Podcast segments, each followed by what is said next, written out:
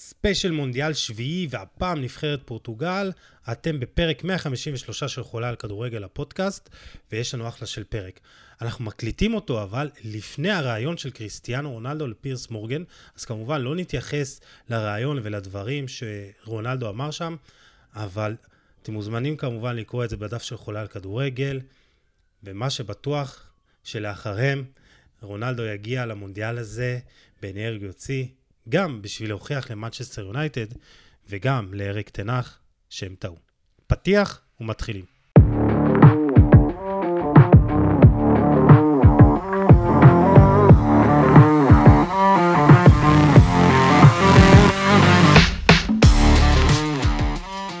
אז אה, נועם ברדה איתנו, מייסד פרויקט קריסטיאנו רונלדו בישראל, וכמובן יוני מונפו, אני יוסי עדני. נועם, מה המצב? וואלה, הכל טוב, מזמן לא התראינו, יוסי. לגמרי, כבר עשרה פרקים, שזה אצלי יום וחצי. כן. אה, אתה מתרגש לקראת המונדיאל האחרון בקריירה של קריסטיאנו רונלדו? ברור. אה, זה לא, לא, לא להאמין שזה כבר נגמר, כל החגיגה הזאת. מונדיאל חמישי שלו, ובאמת אחרון, כמו שהוא גם אמר, וכמו שה... אה, כל הפיזיקה והביולוגיה וכל מה שנגזר מזה אומרים ומסמנים לנו כבר, אבל אה, זה בהחלט יכול להיות מונדיאל אה, היסטורי לפורטוגל, שכמו שאמרת, זה לא רק רונלדו, פעם היינו מדברים על רונלדו ועוד עשרה, היום רונלדו הוא חלק מנבחרת עם סגל מאוד מאוד איכותית ואיכותי, ו... בעצם מדינה שהתחילה לייצא כישרונות אה, ולפתח כישרונות בצורה כמעט מסחרית, אפשר לקרוא לזה. אפשר לבנות אה, אה, שני סגלים מה, מהאיכות שיש היום לפורטוגל. אז, אז נדבר על זה, נדבר גם על האיכות של הסגל, על התפקיד של קריסטיאנו בכל הסיפור הזה, בהצלחה של הנבחרת גם, בעלייה של הנבחרת לטורנירים גדולים. יוני, זה הריקוד האחרון גם של קריסטיאנו וגם של מסי, ואני חושב שהכי קלאסי זה שהם שניהם יהיו בגמר. ואז שהטוב ינצח. אני מוציא לשנייה רגע את הרומנטיקה, אה, כמובן שזה יכול להיות אחלה, אחלה אירוע, אחלה פינאלי לשניהם, אבל אני קשה לי לראות מקצועית, מתחבר לשניהם הכל, שזה יגיע עד לשם, אתה יודע, כל הנבחרת עם היתרונות שלה והחסרונות שלה וההצלבות שלה, פורטוגל דווקא בצד הזה, בחלק הטיפה יותר נוח. אה, אני דווקא קצת, אתה יודע, אם אני מסתכל על פורטוגל, לרונלדו היה שנים גדולות, שלא הייתה לו צוות מסייע, ודווקא עכשיו שהצוות המסייע שלו נראה טוב ומרשים, וסגל יחסית מאוזן, בכל העמדות אתה רואה שחקנים טובים, אפילו יש להם עומק, שלא היה בפורטוגל אף פעם, דווקא הוא קצת אה, משלם קצת על בחירות אה, לא נכונות בניהול קריירה, והוא מגיע בכושר אישי פחות טוב. אני לא מספיד את אה, קריסטיאנו רונלדו, אני בטוח שהוא יתרום גם בטורניר הזה, אבל יהיה מעניין לראות. תסריט החלומות פה של רונלדו נגד מסי, לדעתי סיכוי נמוך מאוד. אה, אני חושב שזה יהיה סיום אה, נפלא, עוד אה, לא סיום באמת כאילו ששניהם יפרשו אחרי אותו גמר, אבל זה יהיה סיום לקריירה המטורפת ולמאבק שלהם אחד מול השני, פינאלה אדיר. אני, אני, אני בתקווה שזה יקרה, אני לא אתבאס, אבל אנחנו עוד נדבר על זה, דיברנו על מסי בספיישל ארגנטינה, עכשיו זה ספיישל קריסטיאנו רונלדו ונבחרת פורטוגל. נועם, סיפור, חוויה אישית שלך מהמונדיאלים של פורטוגל. לך על זה. בפרק אה, של ספייס של רונלדו אה, סיפרתי על החוויה שלי ככה מהמשחק אה, בין אנגליה לפורטוגל ואני לא אחזור על החוויה הזאת, יש לי דווקא חוויה מעניינת דווקא מאותו מונדיאל, מונדיאל 2006 עד היום בעצם, זה המשחק הכי אלים שהיה בהיסטוריה של המונדיאלים, פורטוגל נגד הולנד, פשוט קרנבל של כיסוכים, המשחק עצמו נגמר בסופו של דבר אה, סך הכל 1-0 לפורטוגל, אבל היו שם 16 כרטיסים צהובים ועוד ארבעה כרטיסים אדומים. באמת, אני זוכר את התמונה הזאת שהשחקנים, אם אני לא טועה, זה היה כבר דקו, הוחלפו, פשוט יושבים על הספסל ולא מבינים אה, מתי הדבר הזה ייגמר. אה, באמת, הכיסוכים שהלכו שם זה משהו... אה, חוויה שאני זוכר ככה בתור ילד, ודרך אגב, אם אנחנו מדברים על רונלדו, אז הוא הוחלף בדקה, אם אני לא טועה, 34, משהו באזור הזה, אחרי שהוא קיבל, קיבל את, ה, את כל הפקקים של הקשר ההגנתי ההולנדי לתוך הירך, וככה לא יכל להמשיך. וזו חוויה שקצת המחישה לנו מה, מה קורה במונדיאל, עם איזה אמוציות, איזה אגרסיביות. מי, מי זה היה הקשר ההולנדי? לד... אם אני לא טועה זה אבן בומל, אבל אל תתפוס אותי במילה. לא, כי עכשיו זה העלה לי את האסוציאציה של נייג'ל דה יונג, כן, בגמר ב-2010. כן, כן, הפקקים כן, לחזה של צ'אבי אלונסו, כן. זה באמת מעורר אמוציות, וזו באמת אה, חוויה שאני לא אשכח, ולא סתם עד היום, זה באמת המשחק הכי אלים שהיה. צריך שיקרה משהו מאוד מיוחד, ושופט שמאוד אוהב לשלוף כרטיסים בשביל שנגיע למספרים כאלה שוב. אה, יוני, מה, תספר לנו האמת שבדרך כלל אני בדרך כלל מכין שתי אירועים למקרה שמישהו, פה נועם לקח לי את שניהם. הקרב על נירנברג שהוא דיבר עליו, והאירוע השני כמובן זה האדום של ווין רוני ב-1-0 אה, ברבע גמר אה, מונדיאל 2006 אני אחבר קצת, אולי אני לא יודע מה נועם סיפר, אבל אתה יודע, התקשורת באנגליה לא אהבה את ההתנהגות של רונלדו, שכאילו הוא ורוני שיחקו ביחד בקבוצה, והוא כאילו סיבל לשופט שהוא זה שנתן את המכה וצריך להרחיק אותו. אה, לימים זה הוביל קצת לשרקות בוז, אה, נגד רונלדו באנגליה, ואתה יודע, אומרים שזה מה שהתחיל לקרב אותו אחר כך למעבר לריאל מדריד, למרות שלדעתי בכל מקרה הוא היה מגיע, ואין קשר בין האירועים, אבל זה היה המשחק שאני הכי זוכר אה, מנבחרת פורטוגל. צריך לזכור שנבחרת פורטוגל עד שנות האלפיים לא הייתה נבחרת שהעפילה באופן קבוע, עד שהגיע רונלדו ועוד כל מיני שחקנים ששינו קצת את, את הרמה ואת היחס לנבחרת פורטוגל שמ-2002 כבר מגיעה בקביעות, יש להם סך הכל שתי הופעות, 66 ו-86 במונדיאלים אה, וזה אחד הזיכרונות שלי הכי גדולים, האדום, הרעש שהאנגלים יוצרים מכל אה, אה, הפסד שלהם וזהו, נקווה שיהיו לא רק אדומים ובשורות רעות, אלא גם הישגים בנבחרת הזאת, שיש לה הרבה מה להציע היום.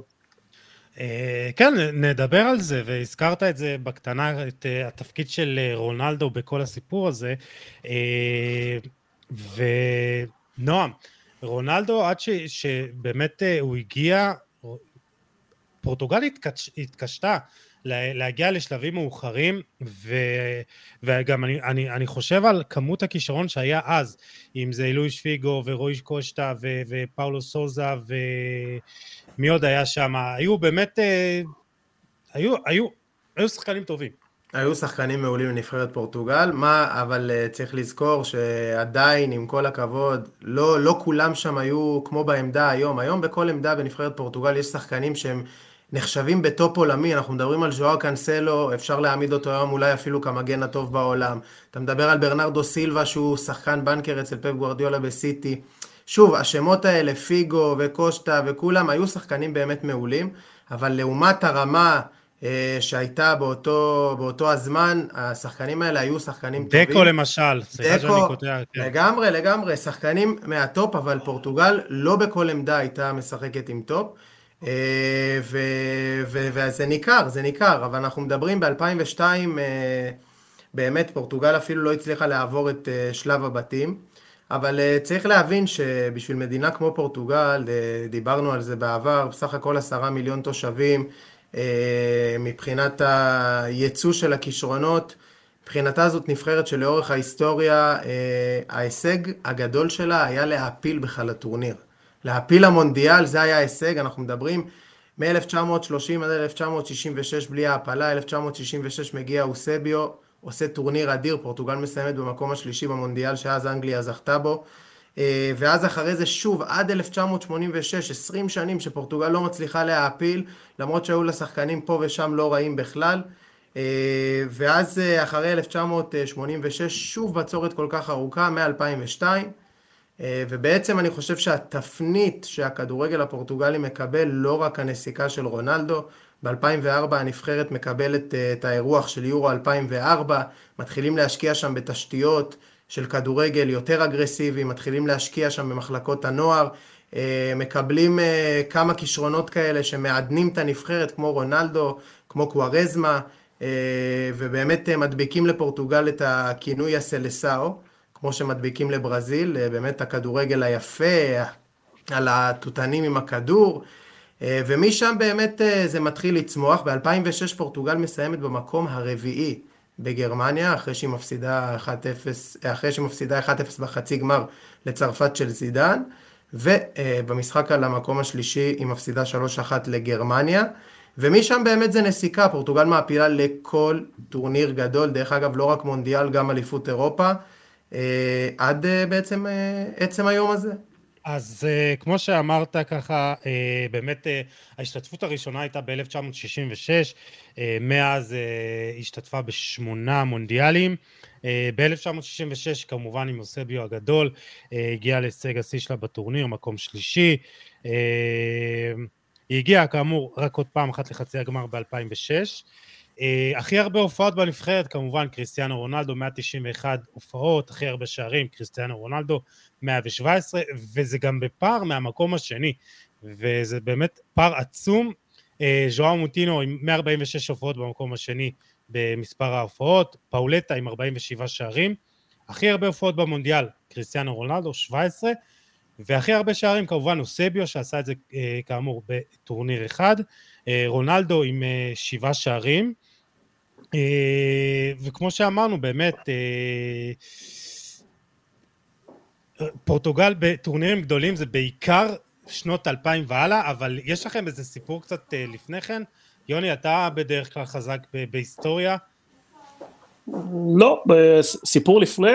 אולי הסיפור, תראה בנבחרת פורטוגל יש לך, אחד הנבחרות שם מאזרחות או לוקחות הכי הרבה שחקנים ממדינות אחרות, יש לך הרבה ברזילאים, אבל לא רק, יש לך הרבה ברזיל... אפריקאים שנולדו בכל הקולוניות שלהם, הגיעו לפורטוגל, גדלו, גם בנבחרת הנוכחית יש, אפילו יש שני שחקנים שנולדו בצרפת, אתמול דיברנו והופתעת לגלות את זה, והסיפור אולי זה אוזביו, שב-66 לקח את נבחרת פורטוגל רחוק מאוד במונדיאל 66, הגיע ל... הוא הגיע לבלפיקה, זכה בצ'מפיונס שם, ועשה שם טורניר מטורף שהסתיים בחצי גמר, עד שהוא כמו שנועם אמר עד שנות האלפיים זו נבחרת שלא נחשבה אחת הטובות באירופה לא העפילה לטורנירים. עוד משהו שחשוב להגיד ולהבין על פורטוגל זה מדינה סך הכל די ענייה עם אחוז אוכלוסייה מאוד נמוך וזה חלק אתה יודע אנחנו רואים שנבחרות בסוף נוצרות מהקהילה ולקח זמן עד שהצליחו לשים תשתיות אנחנו רואים את פורטו, בנפיקה וספורטיג, פעם היה רק רוב השחקנים הגדולים, פיגו או אפילו רונלדו גדלו בספורטיג, היום אנחנו רואים בבנפיקה מחלקת נוער מטורפת, פורטו מחלקת נוער מטורפת וכל שנה הם גם בטורנירים של הצ'מפיונס ליג לנוער הם מככבים, השחקנים הפורטוגלים, היום גם הסוכנים הפכו להיות וגם המאמנים, הפכה להיות יצואנית של מאמנים מאוד מאוד טובה, אם אני הולך אחורה אין לי הרבה יותר סיפורים, אתמול גם שחשבתי על סיפורים אישיים, לא, לא, לא יצא לי לראות אותם, לא ביורו ולא במונדיאל, מקרי, יכול להיות שזה מקרי, יכול להיות שזה קשור להגרלות שאני מכוון לארגנטינה ולא נפגשו, אז אין לי איזה משהו מעבר. אולי הטורניר הזה. נועם, כמו שאמרת, השינוי הגדול התחיל בשנות האלפיים, אבל הכדורגל לפני שנות האלפיים בפורטוגל היה לא מפותח מספיק כדי באמת לייצר כוכבים ברמה עולמית? תראה, עובדתית לא. עובדתית לא, אבל uh, כמו שיוני נגע, uh, באמת, אם אנחנו מסתכלים בסוף, בתור אוהדי כדורגל, אתה יודע, שלא נכנסים לעובי הקורה, אנחנו מסתכלים בסוף על המוצר, איך שאנחנו רואים אותו. ובאמת, ב- ב- בתקופה הזאת ראינו את ספורטינג ליסבון, ויותר מזה, לא, לא יותר מדי ראינו את הדברים. אבל מאחורי זה, כמו שבאמת יוני הדגיש, כל העניין של האוכלוסייה, uh, המתקנים, דרך אגב, זה הרבה בעיות, uh, אם אפשר להשוות אולי עכשיו לכדורגל הישראלי. שאנחנו ראינו את הנבחרת הצעירה שכן אפשר לייצא כישרונות וכן אפשר לעשות, אבל מבחינת מתקנים, מבחינת אימון, מבחינת טכנולוגיה, לצערנו אנחנו עדיין לא שם. ואני חושב שהכל מתחיל ונגמר אה, בתשתיות, באימון, במתקנים, בטכנולוגיה, בקדמה. אנחנו נמצאים תכף בשנת 2023.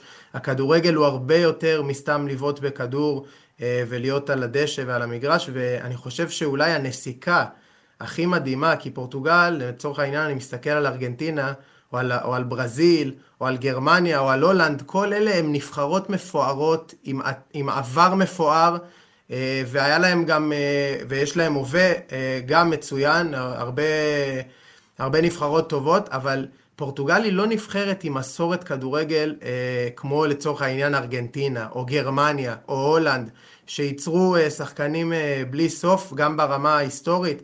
הארגנטינאים, אתה תלך קדימה, אפשר לקחת שלוש-ארבע שמות שהם ברמה היסטורית בלי למצמץ, אותו דבר בהולנד, אותו דבר בגרמניה. בפורטוגל יש לנו את אוסביו. עד היום מה שנקרא קונצנזוס במדינה זה רונלדו, פיגו ואוסביו.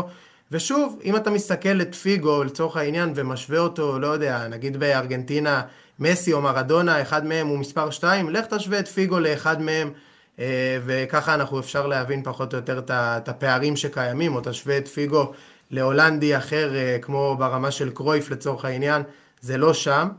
אה, ופורטוגל עכשיו, עכשיו זה באמת אה, דור הזהב שלה.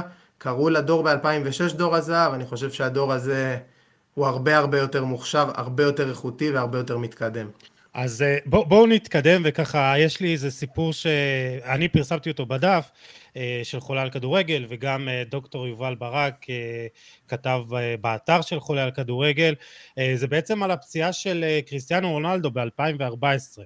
ובעצם כבר בתחילת השנה, אותה שנה, פורסם שרונלדו סובל מפציעה בברך שמאל, והוא אובחן עם טנדוניסיס, שזה דלקת בגיד הפיקה, ומדובר בפציעה לא פשוטה כי אין בה איזה טיפול מעשי, אין איזה ניתוח, ובגדול הטיפול זה מנוחה. ולמשל רפאל נדל, ספורטאי לא רע בכלל, מהטניס, גם סבל ממנה והוא שבת במשך שמונה חודשים בעבר. ורונלדו לפני מונדיאל 2014 לקח החלטה לא פשוטה ואמר שהוא רוצה לשחק עם הפציעה הזאת ובעצם הוא אומר לאחר אותה, אותו מונדיאל שיחקתי בכל עונה מעל 60 משחקים זה היה עומס מצטבר או שאתה, או שאתה עוצר לחודשיים או שלושה או שאתה לומד לחיות עם הכאבים הוא מסגל את הכוחות הנפשיים להתמודד עם הכאב והוא אומר אין לי ספק שהמונדיאל הזה החמיר את הפציעה שלי אם יכולתי לחזור לאחור, לא הייתי משחק במונדיאל. ואותו, המונדיאל בעצם גרם לו, אה, עזוב שפורטוגל לא באמת, אה, היא כשלה במונדיאל הזה, בגדול. אבל כן, ורונלדו בעצם גם כתוצאה מה, מהפציעה הזאת וכתוצאה מהשחיקה, בעצם גם שינה את סגנון המשחק שלו, דיברנו על זה בפרקים הקודמים אה, שהזכרתי, אה, ובעצם אה, זה גרם לו להיות הרבה יותר, אה, לשמור על עצמו, פחות מהיר, פחות זריז, באמת גם שינה את סגנון המשחק שלו, והוא עבד במשך, באמת, כדי להתגבר על הפציעה הזאת, הוא עבד במשך כל יום, אפילו עד שש שעות, ואנחנו זוכרים, 2014 המונדיאל הסתיים אולי בצורה לא טובה עבור פורטוגל, אבל אותה שנה הייתה, עונה לאחר מכן הייתה הכי טובה בקריירה שלו, אה, כמה שערים הוא שם שם אה, באותה עונה, אתה זוכר? בעונת... 60 אה, משהו, לא? 2014-2015. 61. 61 שערים, 22 בישולים, גול בליגה כל 48 דקות, נתונים אה, מטורללים. אה, לצערנו זה לא הספיק לריאל מדריד באותה עונה, ואני רוצה דווקא לחזור איתך אה, לפציעה. עוד אה, לפני המונדיאל, אנחנו מדברים על גמר ליגת האלופות אה, בין אתלטיקו לריאל מדריד, אה, רונלדו לימים מספר שגם הוא וגם בייל וגם בן זמה עלו בכשירות חלקית למשחק הזה, ובאמת ראינו אותם מתקשים, וראינו את רונלדו מאוד מוגבל בתנועה שלו עם הברך. אה, בסוף, אה, הרבה בזכות סכיו רמוס והרבה בזכות הרוח של ריאל מדריד, הם הצליחו לזכות בגביע הזה, ואף אחד לא זוכר שהם היו בכשירות חלקית, אבל לפני שהמונדיאל נפתח, וגם הכשירות, סליחה שאני זה, גם עם הכשירות החלקית, הוא כובש ומבשל באותו גמר, אז כן. סבבה, מוכן לקבל את זה. כן. לגמרי.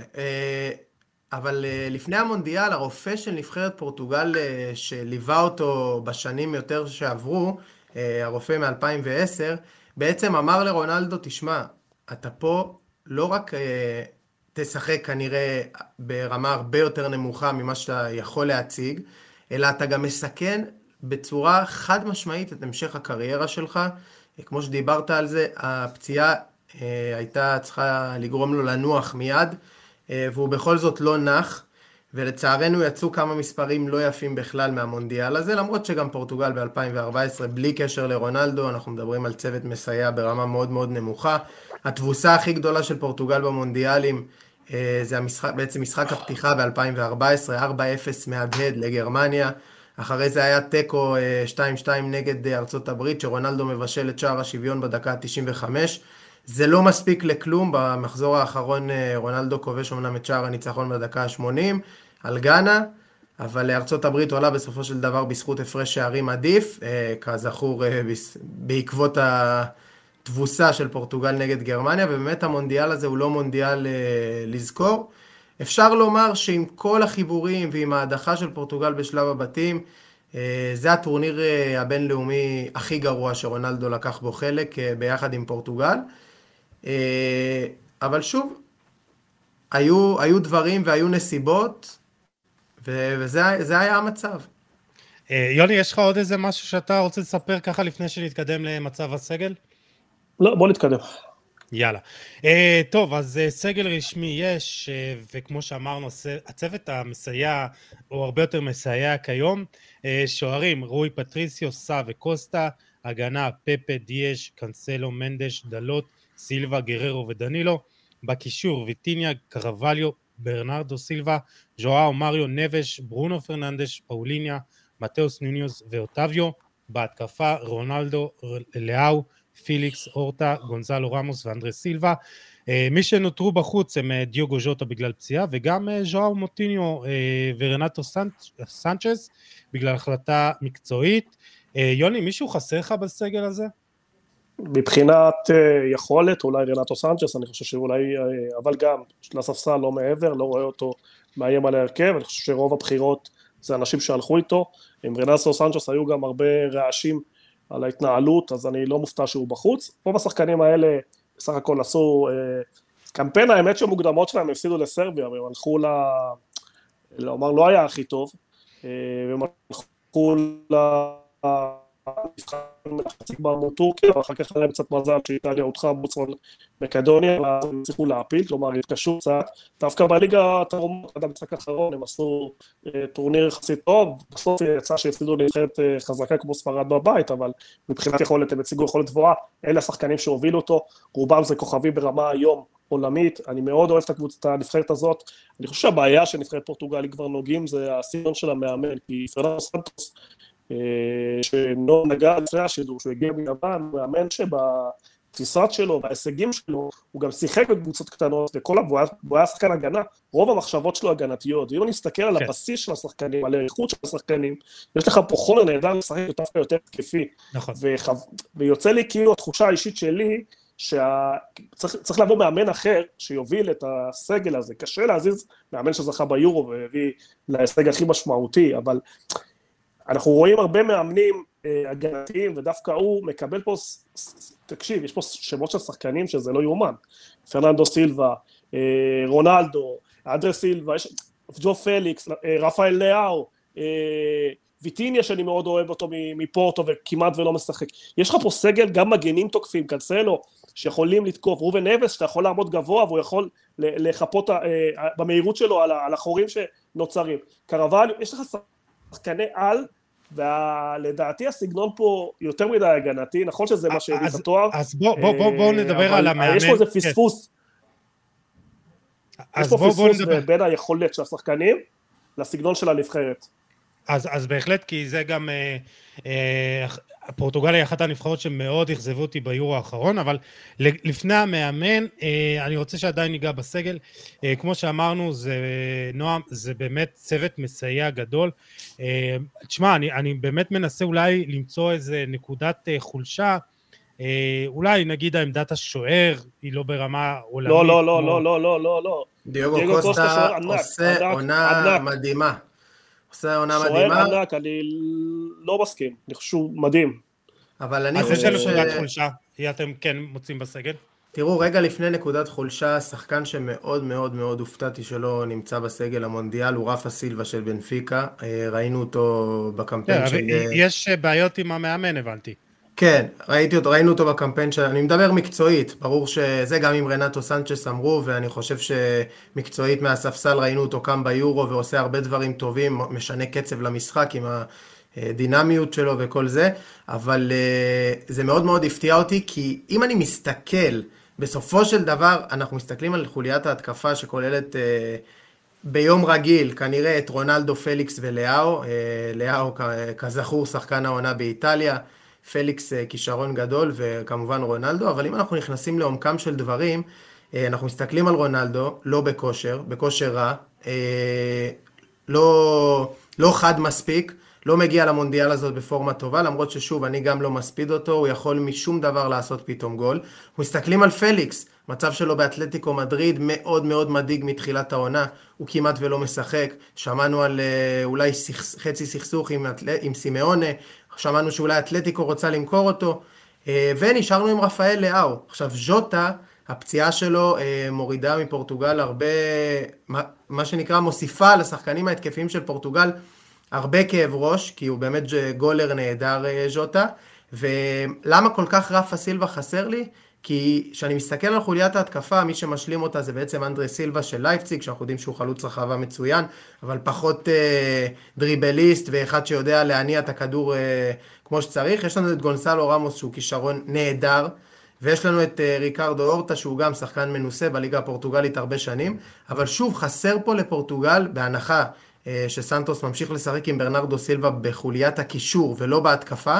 חסר פה בהתקפה לפורטוגל שחקן פעלתן נוסף, אחד שיודע לעשות את הכדורי עומק החכמים, אה, לשרוף שטחים, ורפה סילבה, ראינו אותו אה, גם נגד פריס סן ג'רמן בשני המשחקים בליגת האלופות, גם נגד מכבי חיפה, גם נגד יובנטוס, פשוט שחקן נהדר שנמצא בפורמה מצוינת, ואני באמת לא מבין אה, ברמה המקצועית, איך סנטוס לא זימן אותו, ואם אני מסתכל על חולשה במרכאות, שאתה בוחן את המצב אה, של כל שחקן ושחקן אה, לעומק, בחוליית ההתקפה ללא ספק פורטוגל יצטרכו לחבר דברים טובים בשביל שהנבחרת תתפקד כמו שצריך ברמה של כיבוש שערים.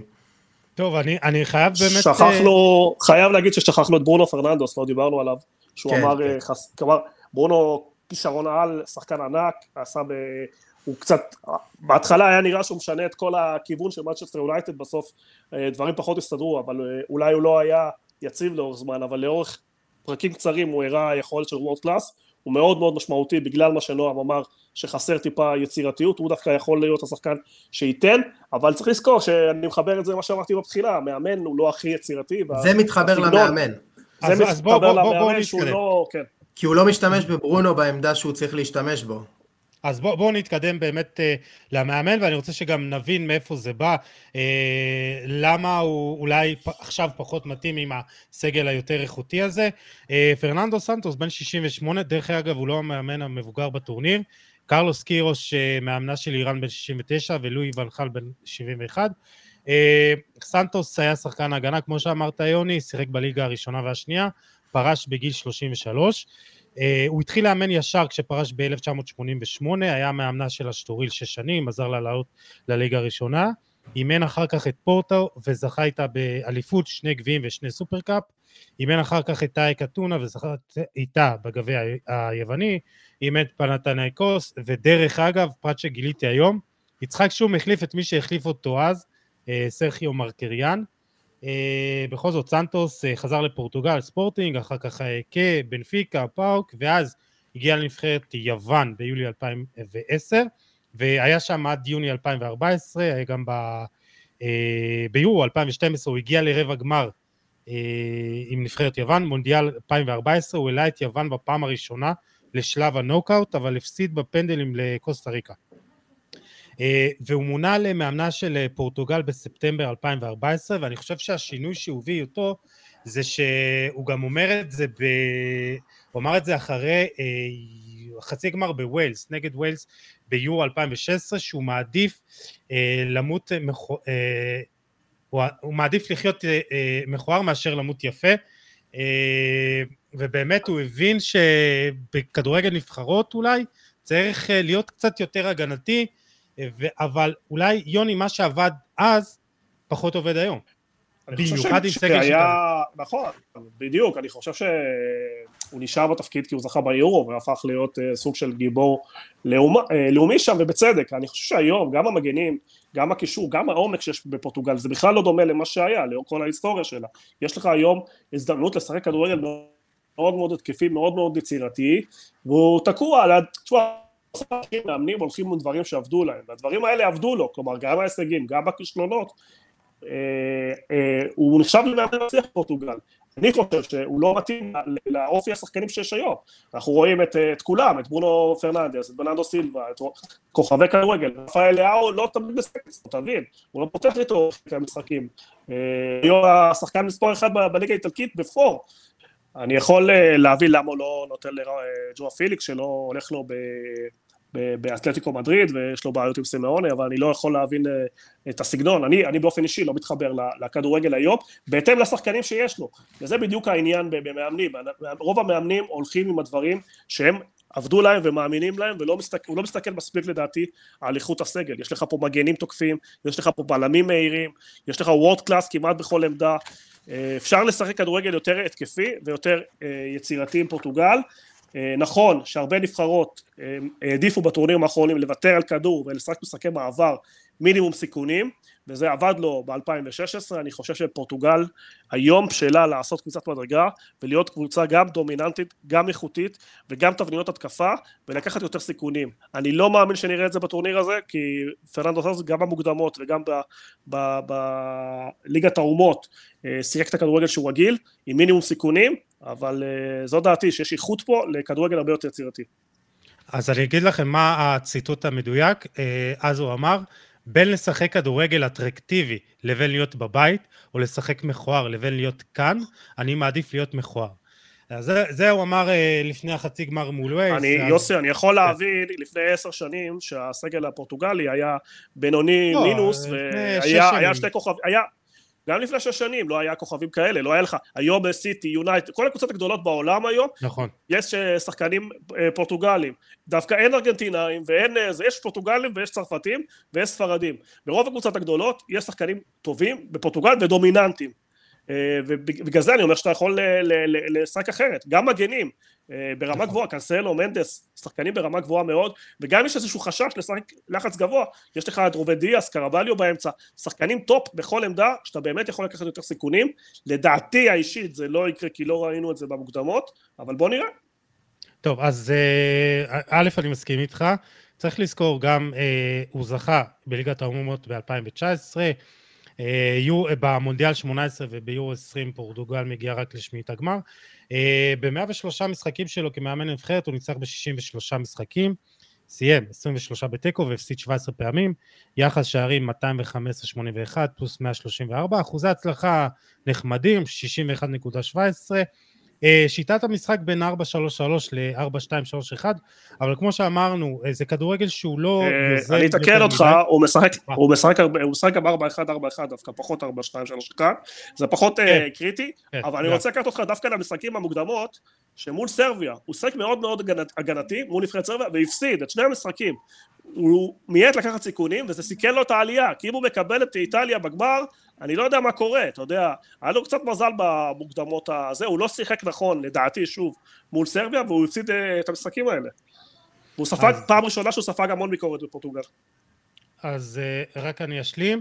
Uh, למשל, ביורו האחרון, uh, פורטוגל הייתה בין הנבחרות שביצעו הכי פעולות, הכי פחות פעולות הגנתיות פר דקת החזקת כדור של היריבה.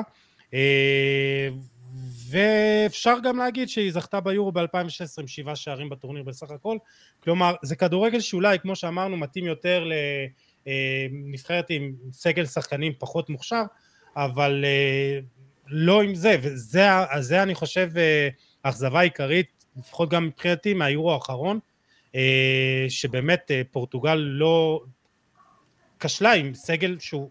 חד משמעית. כן, נועם. טוב, קודם כל שני סיפורים מעניינים על אה, פרננדו סנטוס. הראשון הוא שציינת שהוא אימן בספורטינג ליסבון, אנחנו מדברים על 2002, אה, בדיוק אה, רונלדו עולה לבוגרים. אז נכון שלסלו בולוני זכור כמאמן הראשון של רונלדו, אבל לפני שבולוני הגיע לקבוצה, סנטוס העביר את האימונים ורונלדו יחד עם פפה, דרך אגב, התאמנו תחתיו, והיום 20 שנים אחרי זה הם ביחד בגילאים המופלגים שלהם כל אחד, פפה בן 39, רונלדו בן 37 וסנטוס בן 68, מובילים את פורטוגל למונדיאל, והפרט השני, שהוא ככה גם מתקשר אולי בפורטוגל ניסו לקשור את זה לסגנון המשחק שלו, זה המקצוע שלו מחוץ לאימון כדורגל, הוא מהנדס אלקטרוניקה, אה, ובפורטוגל קראו לו המהנדס.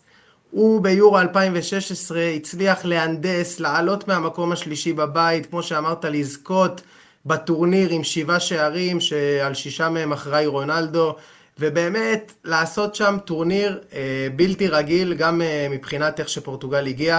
פורטוגל הייתה אנדרדוג מוחלט עד 2016, ואני חושב שמ-2018, אמנם עוד ברונו היה בספורטינג, והיו, וז'וטה עוד אה, שיחק בפורטוגל ולא בליברפול, אבל עדיין היו לפורטוגל, אה, התחלנו לראות את הניצוצות של השחקנים הכי מוכשרים שיש אה, לפורטוגל ב-2018. ב-2018 עוד עשו לו הנחות, אמרו לו כן, הכישרונות עוד לא בשלים, עוד הגיוני לשחק הגנתי. ביורו 2020 נבחרת פורטוגל הגיעה, פחות או יותר זה 2021 כמובן, אה, הגיעה עם הכישרונות אה, כמעט דומה למה שיש לה היום. הציגה כדורגל לא אטרקטיבי בלשון המעטה, למרות שהיא הצליחה בסופו של דבר להעפיל אה, מבית אה, די מופרע, אבל אה, שוב, יש שם שלוש, שלוש נבחרות שעולות, אז זה היה עם גרמניה וצרפת. אבל שוב, נגד בלגיה ראינו את פורטוגל לא מצליחה לסכן את השער מספיק, היה שם אולי מצב אחד או שניים. סנטוס צריך, וכמו שיוני אמר, אני מצטרף לדבריו של יוני, אני פסימי מאוד שנראה את השינוי הזה במונדיאל בקטר, ואם יש סיבה לכך שהנבחרת הזאת אה, לא תגיע ולא תממש את הפוטנציאל מבחינת הכישרון שיש לה בסגל, זה בדיוק הנקודה הזו. אה, סנטוס צריך להבין שכמעט מול כל נבחרת בעולם כיום, מבחינת כישרון על הדשא, הוא, הוא צריך לעלות כפייבוריט, לא כאנדרדוג, הוא צריך להכתיב את קצב המשחק, לשחק, להניע את הכדור, ליצור מצבים. ראינו את פורטוגל גם נגד סרביה.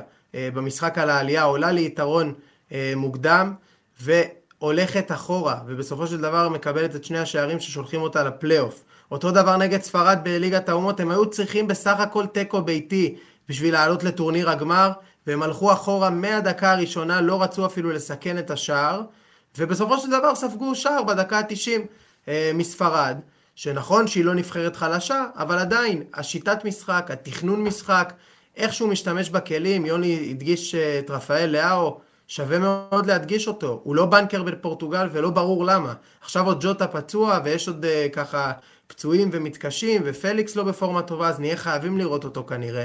אבל סנטוס חייב להתחיל להשתמש בכלים שלו כמו שצריך. Uh, אני מאוד מאוד מאוד פסימי שזה יקרה, ולכן אני גם חושב שזה הטורניר האחרון שלו בתור, בתור מאמן נבחרת פורטוגל, למרות כל ההישגים המדהימים שהוא עשה עם הנבחרת. תשמע, בדרך כלל יש לנו שאלה אה, גדולה והסוגיה בוערת בכל נבחרת, ואני חושב שזו השאלה הכי גדולה. לגמרי. פורטוגל, שבאמת, כאילו, זה, זה, אתה מסתכל על אה, שחקן-שחקן, אה, אז, אז כמעט כל אחד הוא טופ עולמי. כמעט טופ עולמי, ושאר ה... אתה יודע, גם אם נגיד עכשיו קוסטה הוא לא השוער בין הטופ חמש בעולם, אבל הוא באמת... שוער נהדר, שוער צ'מפיונס נהדר. וגם בקישור, אה, ורובן נבש, ובאמת אה, יש קישור נהדר, אה, ואני חושב שבאמת זה היכולת של סנטוס לחדש ולהתחדש, ובוא נגיד ככה שעוד שאלה שמעניינת זה איך קריסטיאנו רונלדו יגיע לטורניר הזה, ואני חושב שאולי זה טורניר שהוא צריך לבוא אולי לא כשחקן המוביל של הנבחרת, אלא כמי שיביא את הניסיון, כמי שיביא את הדבק בחדר הלבשה, כמי שאתה יודע, אה, ינסה לחבר בין כל החלקים של הקבוצה הזאת.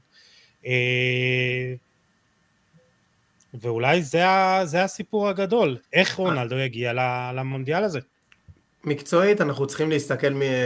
על רונלדו מתחילת העונה, זה נראה לא טוב, אה, גם ברמה האישית וגם ברמה המקצועית, אה, זה לא, לא מתחבר לו במנצ'סטר יונייטד העונה, והיחסים עם תנח הם אה, לדעתי כבר בנקודת האל חזור. לא מן הנמנע אפילו שהוא יעזוב את יונייטד בינואר, אם כי אני לא רואה לזה יותר מדי הסתברות. בכל מקרה, ברמה של נבחרת פורטוגל, אני חושב שרונלדו כבר עשה את הסוויץ' שלו. ראינו את המשחקים האחרונים אה, של פורטוגל במוקדמות, אתה רואה שרונלדו אה, יותר בא לכדור, אתה רואה שהוא יותר דוחף את השחקנים הצעירים. פורטוגל אה, כבשה ארבעה שערים נגד צ'כיה, הוא לא כבש אף אחד מהם והוא שיחק 90 דקות, ובכל זאת לא ראית אותו עושה את ה... תנועות שהתרגלנו אליו, הייאוש והתסכול כשהוא לא כובש שערים, ובאמת זה היה בלתי נשלט אצלו אה, כשהוא היה יותר צעיר, וזה גם כמובן חלק מהיופי שלו. אה, רונלדו ללא ספק מגיע לפורטוגל אה, לטורניר הזה על תקן המנהיג, תקן הקפטן, אבל שוב, כשהדברים לא מתחברים מקצועית, קשה מאוד יהיה לראות את ההשפעה של רונלדו על נבחרת פורטוגל. אה, הוא כבר לא בשלב של הקריירה, לצורך העניין במונדיאל 2018, המשחק הכי זכור זה באמת השלוש שלוש נגד ספרד, והתמונה הכי זכורה אחרי המשחק הזה זה הגרפיקה עם הציונים של כל שחקן. אתה רואה שכל הנבחרת עם שש וחצי, שש, חמש וחצי, ורק אתה רואה את רונלדו עם ציון עשר, סחב את הנבחרת בצורה בלתי רגילה במשחק הזה. היום הוא כבר לא בגיל של אה, לעשות אה, הופעות מהסוג הזה, אם כי הוא עדיין יכול להשפיע ולעשות הרבה דברים יפים. שוב, ברמה של להוביל קבוצה וממש לשחק אה, מה שנקרא דוד מול גוליית יהיה מאוד מאוד קשה. פורטוגל חייבת את הצוות המסייע שלה, חייבת מה שנקרא להשתמש בו בתור הקיר, בתור האיש למשימות מיוחדות, בתור מי שיוביל את הדברים ובתור הרגל המסיימת. שם הוא יכול לתרום המון המון המון, אבל הוא יהיה חייב תפקוד מלא של השחקנים לצידו, במיוחד בחוליית ההתקפה, במיוחד בחוליית הקישור. ובסופו של דבר אה, אני נוטה להאמין שאת הדברים האלה מכתיב המאמן. אז שוב, אני חושב שאפילו רונלדו, אפילו השאלה הגדולה של רונלדו, בסופו של דבר מתנקזת לאיך פרננדו סנטוס יכין את הנבחרת שלו לטורניר הזה. יוני, איך אה, רונלדו מגיע לטורניר הזה? באיזו גישה? לא, הגישה שלו לא הבעיה, הבעיה זה הבושה הזאת שמנצ'סטר יונייטד אה, מתעללת באחד השחקנים הגדולים ביותר בהיסטוריה, אני חושב שאם הם חשבו שהוא לא מספיק טוב או לא ראו את זה קורה, הפיאסקו הזה של מנצ'סטר יונייטד, אני חושב שזה מבזה את המועדון בעיקר. רונלדו פה משלם מחיר על אה, יוהרה של מאמן שאולי צעיר ויודע לצייר אה, ציורים בלוח, באמת שאני מאוד אהבתי את הכדורגל שלו באייקס, היה כדורגל מלהיב, התקפי, אבל אתה לא יכול להתייחס ככה לאגדת כדורגל. הבעיה של רונלדו זה לא הגישה שלו, הבעיה של רונלדו זה לא הווינריות שלו, הבעיה של רונלדו זה לא הרצון שלו, והבעיה של רונלדו זה לא ההישגים שלו, הבעיה של רונלדו שהוא מגיע עכשיו בכושר לא טוב לטורניר הזה, הוא לא משחק מספיק, הוא לא אה, מספיק, מצד אחד יכול להיות שהוא יגיע טרי, אבל בכושר משחק אה, הוא לא מגיע במצב אופטימלי, יכול להיות שכל שייכנס יותר לטורניר אה, הוא, הוא ייכנס יותר לכושר, פורטוגל צריכה להשתמש בו בדבר שהוא הכי טוב ואחד הגדולים בהיסטוריה אם לא הכי גדול. הוצאה לפועל. גם בקרנות הוא מסוכן גם במעברים הוא מסוכן. אם אה, הכנפיים ופרננדו אה, יכניסו לו כדורים אני מאמין שגם במשחק הראשון לא ילך הוא ייתן את המספרים שלו. אה, זה המצב של רונלדו כרגע, אני גם חייב להגיד שביקרנו פה הרבה את המאמן, אבל מבחינת האישיות שלו, מבחינת היכולת שלו לחבר את הקבוצה, מבחינת היכולת שלו לחבר את השחקנים לשחק ברעיון שלו, הוא כן עושה עבודה טובה ברוב השנים בפורטוגל, השחקנים כן אוהבים אותו, גם רונלדו אוהב אותו, אה, מחוברים אליו מאוד, זה נכון שברמה הטקטית הוא לא עילוי, הוא לא מאמן התקפי, אבל בדברים שהוא מביא לפורטוגל, שקט נפשי, אמונה, אה, אה, אחדות, מאמן שעושה עבודה טובה, חייב להגיד את זה, זהו, רונלדו לא מגיע בכושר טוב, אבל אני מאמין שהוא, אם יש שחקן שיכול לעשות שינוי, סוויץ' ולהתמקד במטרה זה הוא, ואחרי זה הוא חייב לעוף ממנצ'סטר יונייטד כי זה מבזה אותו, זה מבזה אותם, הגועל נפש הזה לא יכול להימשך. ואני חולק על נועם, כשהוא האגדה מספר אחת בישראל לנושא רונלדו, בינואר הוא חייב לעזוב, הדבר הזה לא יכול להימשך. לא מבחינת השחקן, לא מבחינת הסוכן שלו, שהסוכן הזה הוא סוכן ענק ועל, אבל בטיפול ברונלדו בסוף קריירה הוא כשל, וגם לא מבחינת המועדון, הדבר הזה מביש, יש הרבה יותר אוהדי רונלדו היום יש היום לא פחות אוהדי רונלדו היום, בצעירים בעיקר, מאוהדי יונייטד, והדבר הזה גם פוגע במורשת של המועדון, שפשוט מתייחס אליו בצורה לא מכובדת. Uh, לצערי אני מסכים איתכם. Uh, נתקדם למה שיהיה במונדיאל, ואת uh, האמת, אני חייב להגיד שזה בית לא פשוט בכלל. טריקי. מאוד, מאוד, מאוד, ואני, ו, וכל כל נבחרת בבית הזאת יכולה למצוא את עצמה בשמינית הגמר ויכולה למצוא את עצמה בבית. אה, בית H עם אה, פורטוגל יחד עם אורוגוואי, דרום קוריאה וגאנה. באורוגוואי נבחרת אה, עם דיוגו אלונסו שהחליף בינואר האחרון את אוסקר טוורס האגדי, עם פדה ולוורדה כמובן, רונלד אראוכו שמחלים באורך פלא מהפציעה בברך, לואיס סוארז, דרווין נוניז, קוואני, גודין שעדיין שם, ורודריגו בנטנקור שנמצא גם בכושר נהדר.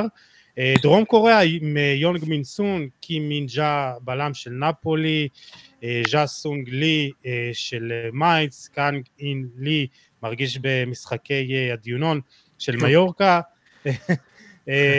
אחראי על שער ניצחון מול ולנסה לפני שבועיים, וגם גאנה עם סגל לא רע בכלל, איניאקי וויליאמס, תומאס פארטיי, מוחמד קודוס, טאריק למפטי, מוחמד סליסו, הבלם של סאות'מפטון, אה, נועם, זה, זה בית שבקלות כל נבחרת יכולה להסתבך, גם פורטוגל. בית טריקי, ראינו את אה, דרום קוריאה במונדיאל הקודם עושה צרות לגרמניה ומדיחה אותה באופן מעשי מהטורניר עם אותו 2-0 אה, זכור והשער של סון על חצי מגרש. נבחרת גאנה זאת נבחרת שפורטוגל התמודדה מולה ב-2014 ובאופן כללי האפריקאיות בטורנירים האלה בדרך כלל מגיעות אה, ועושות טורנירים מכובדים, רמת האינטנסיביות של השחקנים שם והפיזיות והכושר הגופני אה, זה משהו שבהחלט אה, נותן תמיד יתרון. ואורוגוואי, זו בעצם הנבחרת שהדיחה את נבחרת פורטוגל ב-2018. יש לה שחקנים נהדרים, בראשם זה באמת פדה ולוורדה, שהוא היום בעמדתו אם לא, אם לא הקשר אה, הטוב בעולם, אז אה, אחד הטובים בוודאות, אה, שחקן נהדר. ואורוגוואי ופורטוגל בעצם נראות לנו כמו המועמדות הטבעיות להעפיל נכון. מהבית הזה, אבל אני לא אופתע אם אחת מהנבחרות האלה בסופו של דבר תיפול. אתה יודע, מספיק לפתוח את משחק הפתיחה עם איזה הפסד בטעות. ואז אה, להתגלגל עם איזה תיקו נגד אה, דרום קוריאה או גאנה, ואתה יכול למצוא את עצמך בחוץ אה, מהר מאוד. פורטוגל חייבת לפתוח בניצחון, חייבת לפתוח בסערה את הטורניר הזה, כי ככל שהטורניר ילך וככל שיזהו חולשה אצל הנבחרת, ככה יהיה הרבה יותר קל לפגוע בה. יוני, זה בית שבקלות אפשר להסתבך בו, אה? חד משמעי, ואתה צריך לשים לב שההצלבה זה הדבר הכי מסובך פה. אם אתה מסיים פה מקום שני, אתה יכול לקבל את ברזיל בשמינית, ואתה יודע, נכון שלעוף בבתים זה לא נעים, אבל לעוף בשמינית, כלומר במקום שני זה, אתה מקבל את הנבחרת הכי קשה והכי קשה, כלומר הלחץ עליך לסיים מקום ראשון הרבה יותר גדול, אתה לא יכול לשם פה, אתה לא, אף אחד לא רוצה לקבל את אה, ברזיל בשמינית גמר, לכן הלחץ הוא כפול. מבחינת היריבות, ברור שאורוגוואי זה אחת הנבחרות הכי קשות והכי, נקרא לזה מסריח לקבל אותם, כי להוציא מהם נקודה אפילו, זה, זה צריך לירוק דם, זה משחק קרב אימתני, מצד שני קוריאה, אבל לא בטוח שאתה פבוריט מולם, כלומר גם שארגנטינה במוקדמות משחקים מול אורוגוואי, אתה לא באמת מרגיש פבוריט, אתה מרגיש שזה נכון? קרב פתוח ראש בראש, גם לגמרי, אתה מרגיש, אתה מרגיש שאולי בשם, אולי בזה, אבל אם אתה מסתכל גם בשמות, הם נבחרת איכותית כמעט בכל העמדות. מה שקורה שדרום קוריאה זה אחת הנבחרות שגם קשה לשחק כי הם זריזים מאוד הם קטנים מאוד והיום כל הכיסוי שטח מקבל המון המון חשיבות והם מהירים למעברים. ויש להם כמובן אחד השחקנים הטובים ביותר מטוטנאם שיכול אה, אה, אה, זה. לכן הלחץ פה הוא כפול. גם שאתה חייב לסיים מקום ראשון כדי להימנע מברזיל וגם שהיריבות אולי אני לא מסכים עם זה שזה מבחינת שמות כי הן נבחרות טובות. לכן המשחק הראשון מול גאנה הם חייבים לפתוח בצורה טובה. אני יכול שנועם אמר שהן אתלטיות והן חזקות ויש להם כמה שחקנים כוכבים, אבל לרוב, לרוב, לא תמיד, הנבחרות לא מגיעות ברמת הארגון, ברמת התשתית מספיק טובה. זה משחק שפורטוגל לא יכולה בשום מצב לנצח. לפ... כי אם אתה מפשל ואתה מגיע עם תיקו אפילו למשחק השני מול אורוגוואי, אתה בצרה צרורה אה, בטורניר הזה. חד משמעית. אה, נועם, אה, שחקן אחד שאתה, או שניים שאתה רוצה לשים לב אליהם אה, בנבחרות אחרות, לא פורטוגל? לא, בנבחרות אחרות אה, זה די טבעי, קודם כל אה, סון הוא שחקן נהדר, אמנם לעומת השנה שעברה הרבה יותר קשה לו השנה בטוטנאם. אני עדיין חושב שהוא שחקן שיכול לעשות המון צרות לכל נבחרת בבית הזה, ואני בטוח שהוא ייתן את המספרים שלו במונדיאל הזה. ועוד שחקן שלא מספיק מקבל במה, בטח לא תקשורתית, זה תומאס פרטי. הקשר של נבחרת גאנה, אנחנו רואים אותו ברומטר על מלא של מוליכת הפרמייר ליג של ארסנל, הוא אחראי שם לניהול המשחק, הקצבים שהוא יודע לשנות, היכולת ההגנתית שלו, סוגר הרמטית את הקישור, אני חושב שאלה שני שחקנים שהייתי שם לב אליהם. כמובן שבנבחרת אורוגוואי יש לנו את פדה ולוורדה וראינו את המשחקים האחרונים של ריאל מדריד האחרונה, הוא נמצא בכושר נהדר, הוא יכול תמיד להפתיע אותך עם איזה בעיטה מרחוק, ובאמת אם מכל נבחרת הייתי צריך לבחור שחקן שכמובן נבחרת שהיא לא פורטוגל, אלו השחקנים שהייתי בוחר לשים לב אליהם. יוני, מי שלך? אני הייתי לוקח דווקא בגלל שפורטוגל צריכה את הניצחון, הייתי מסתכל על השחקנים בהתקפה של גאנה ועל המהירות של ינקי וויליאמס, שכולנו מכירים מאתלטיקו בלבאו, הוא לא השחקן הכי חד, אבל הוא שחקן מהיר מאוד שיכול לסכם אותך במעברים, ויש להם את מוחמד קודוס מאייקס, שהוא גם שחקן התקפי, ואם פורטוגל תשלוט מול גאנה ולא תהיה מוכנה למשחקי המעבר, היא יכולה פה לספוג שער שתיים, אנחנו יודעים ששער במונדיאל, זוכרים אותו עשרים שנה כמו פאפא דיופ, כמו מילה מול ארגנטינה, ואם אתה לא פותח טוב, זה הנקודה שמבחינת פורטוגל צריכה לשים לב אליה, לא להסתבך מולם, כל שאר השחקנים, אם אני אגע בכל שחקן של אורוגוואי, דרווין נונייס, פדה דיבר עליו, חימנס, צריך לראות אם אראוכו מצליח להגיע, יש את ניקו דה לה קרוס מריבר פלייט בנבחרת אורוגוואי, נבחרת טובה מאוד, פורטוגל צריכה לשים לב במשחק הראשון לא להסתבך ולכן הייתי שם לב למהירות המטורפת של נינקי וויליאמס וליכולות של מוחמד קודוס מאייקס, שתי שחקנים שמשחק מעבר יכולים לסכן את פורטוגל וכמו שאמרנו סיכון פה, שער פה ואתה יכול להסתבך אחר כך בעלייה לבית שברקע כל השוב שאתה חייב לסיים להימנע מברזיל בשמינית Uh, טוב, אני, אני ככה uh, אגע בקטנה בשני בלמים, uh, אחד של דרום קוריאה, קים מינג'ה, המפלצת דרך אגב, זה, ה, זה הכינוי שלו כבר כמה שנים, הוא פשוט עושה עבודה פנטסטית בנפולי, אחד הגורמים המרכזיים לפתיחת העונה שלה, זה שיל, הוא שילוב של גובה, הוא מטר תשעים ואחד, שמונים ושש קילוגרם, ועם כל הגובה וה, והמסה הזאת הוא מאוד מהיר וגם זריז. וגאנה, מוחמד סליסו, בלם של סאוטהמפטון, עם רגל שמאל, גם מטר תשעים, מטר תשעים ואחד. למרות העונה הפכפכה של סאוטהמפטון, הוא גם מראה שיש לו הרבה יכולות. הוא בגיל 23, אז ככה שאני צופה לו עוד עתיד ולהתקדם. אז זה באמת שני בלמים שיכולים לעשות צרות ולהתמודד עם גם הכוח ההתקפי של אורוגוואי וגם עם הכוח ההתקפי של פורטוגל. טוב, נתקדם לצפי שלכם. נועם, הימורים, סיכויים, פורטוגל, איפה היא מסיימת את הטורניר הזה? אני לא משנה את הנושא של רונלדו, אני רואה את פורטוגל מודחת בשמינית הגמר. התרחיש שיוני צייר פה הוא תרחיש מאוד ריאלי, מקום שני בבית, פוגשת את ברזיל החזקה ולא מצליחה לעבור אותה, אני באופן אישי אשמח להתבדות.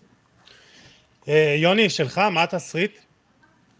אני חושב שיש פה שתי תסריטים סבירים, אחת להסתבך בבית ואז שמינית גמר טירוף מול ברזיל ואז כל תוצאה יכולה להיות, אני לא, אני לא פוסל לגמרי את היכולת של פורטוגל.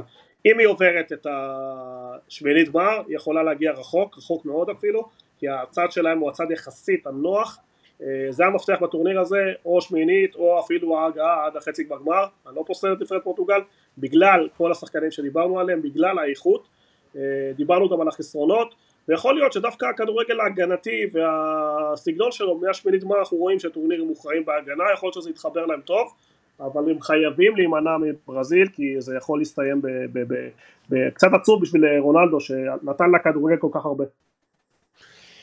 לגמרי, אני אלך עד רבע גמר, מקסימום, יכול להיות שזה גם, כמו שאמרת, בתסריטים מסוימים גם יהיה גמר, אני לא אתנגד לגמר ארגנטינה נגד פורטוגל, וששם הטוב ינצח, הלוואי. אנחנו, אנחנו צריכים את זה, אנחנו צריכים, עולם הכדורגל צריך את, ה, את ההתמודדות הזאת, זה יהיה גדול, ולמה לא, אפשר לקוות.